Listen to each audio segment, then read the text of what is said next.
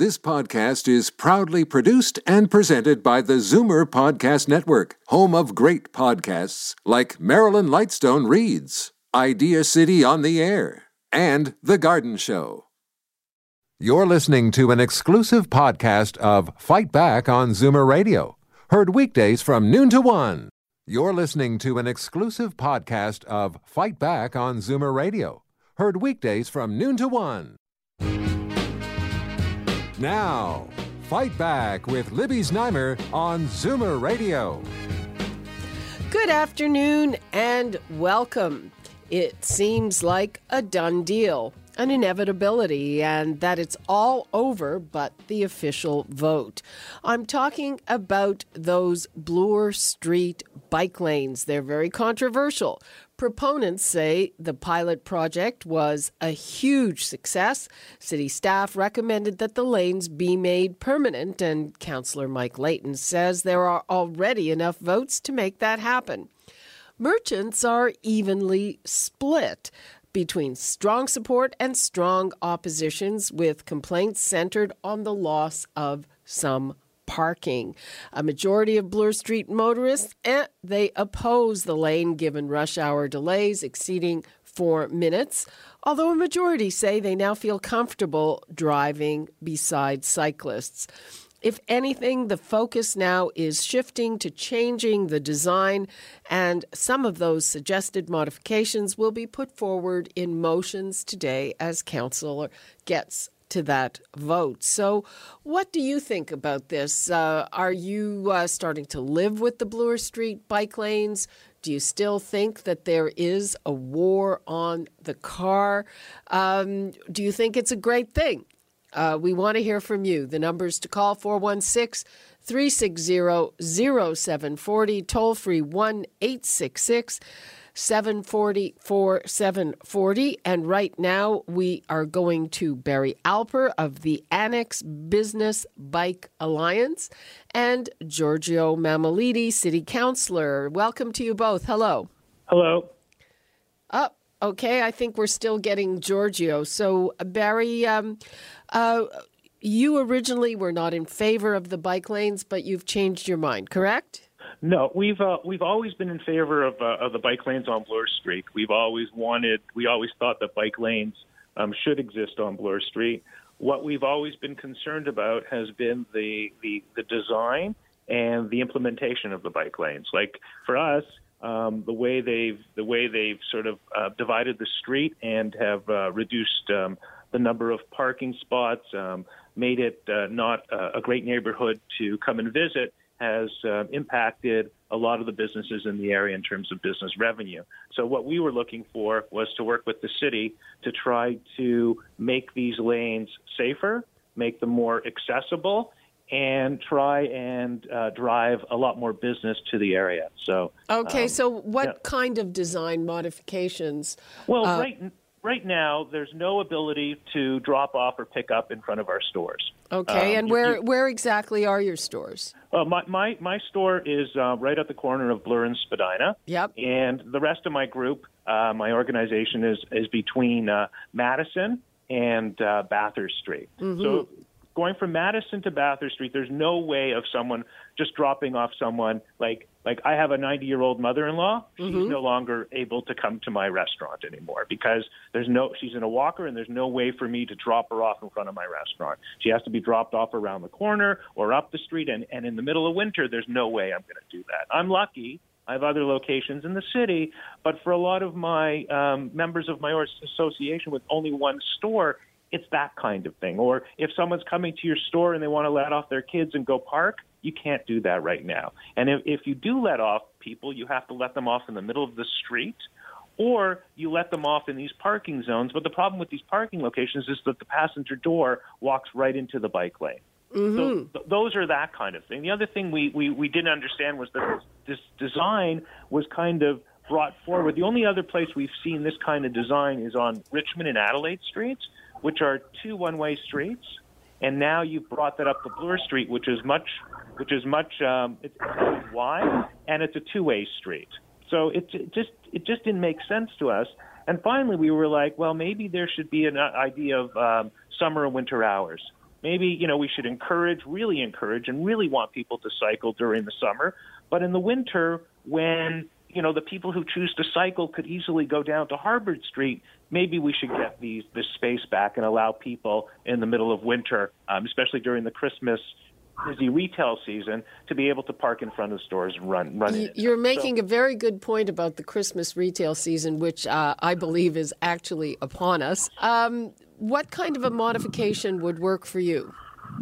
For us, um, yeah. we, we what we were thinking about was um, you know during during the summer um, have no parking as it ex- have have have um, you know just the regular bike lanes now, and then during the winter just remove them and just just have people able to park. And then if people wanted to ride bikes they go with the normal the, the what they call the the sharing um, um, cycling. It's not as let's say as safe. It's obviously not as safe as as separation is but what you do is you reduce the number of potential passenger accidents um, in terms of people opening their doors and for the for the very small minority of people who cycle in the winter, they have many options. Because we're in the annex, they can easily go. It's a two-minute drive down to Harbord Street, or they can ride through ride through the annex. So we were that that was our that was our major um, uh, recommendation. But the what what city planners have told us is that that is um, that's too complicated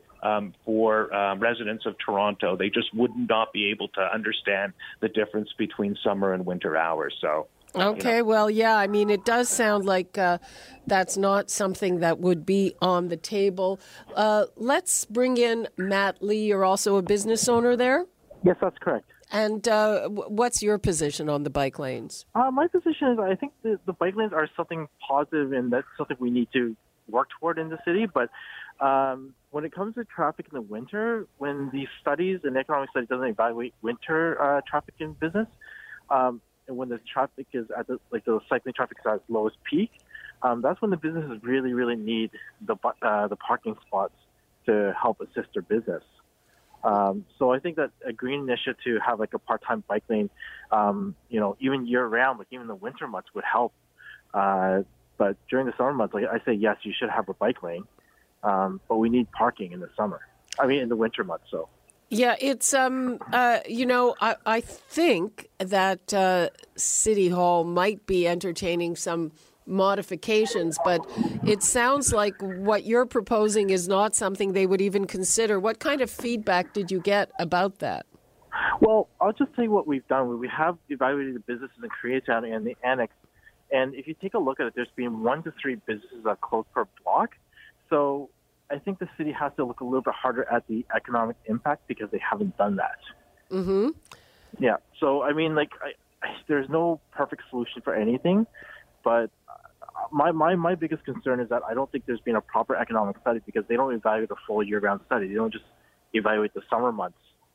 Well, so, it was a year-long pilot project. Yes, but the evaluation for the economic impact part was not conducted over the winter.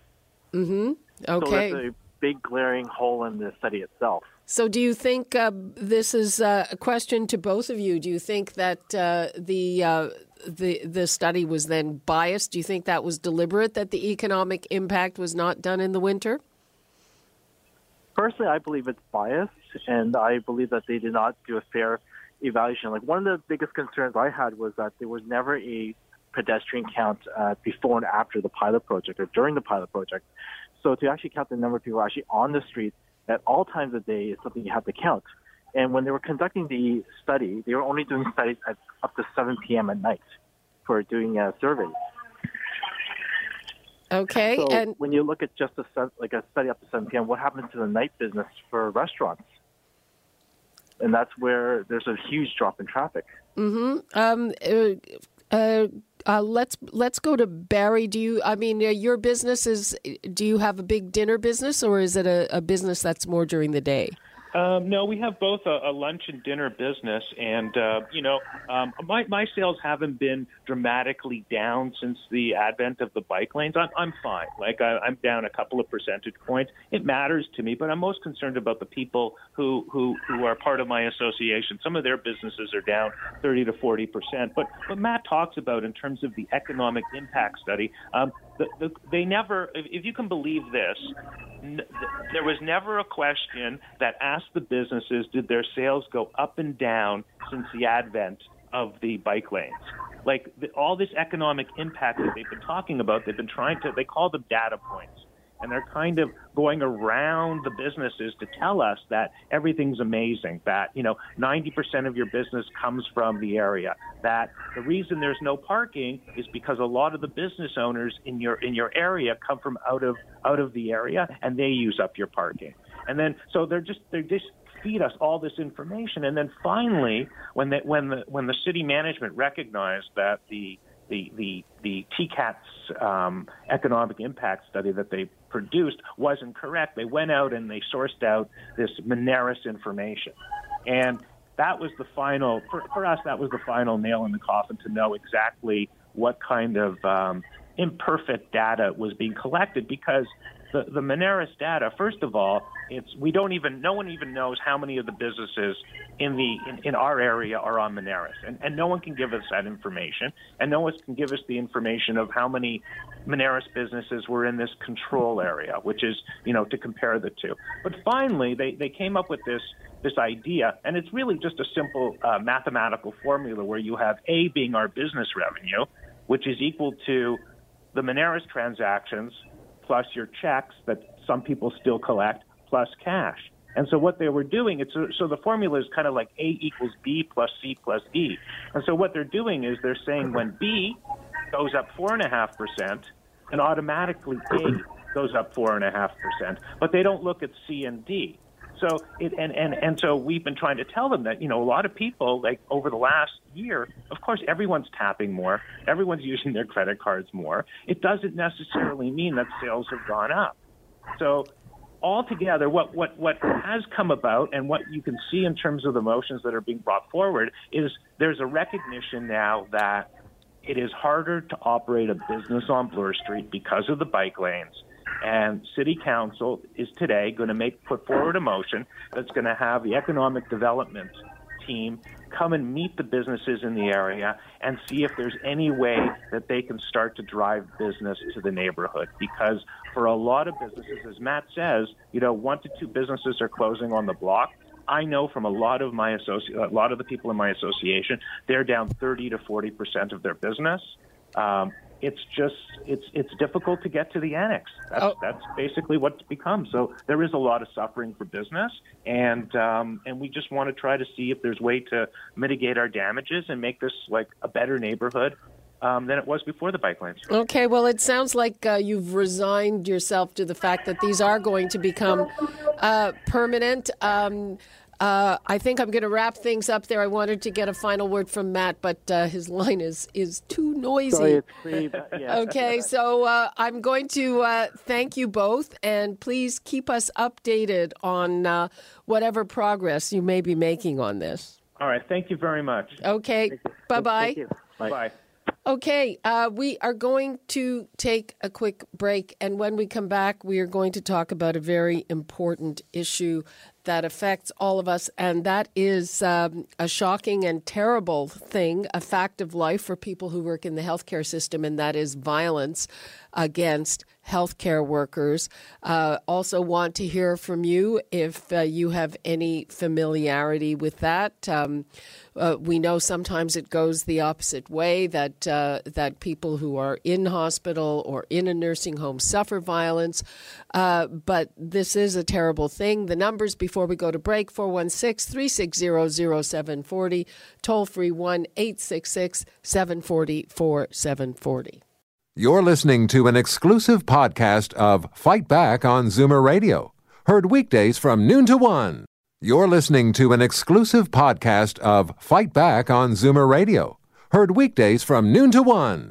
You're listening to an exclusive podcast of Fight Back on Zoomer Radio, heard weekdays from noon to one. This podcast is proudly produced and presented by the Zoomer Podcast Network, home of great podcasts like Marilyn Lightstone Reads, Idea City on the Air, and The Garden Show.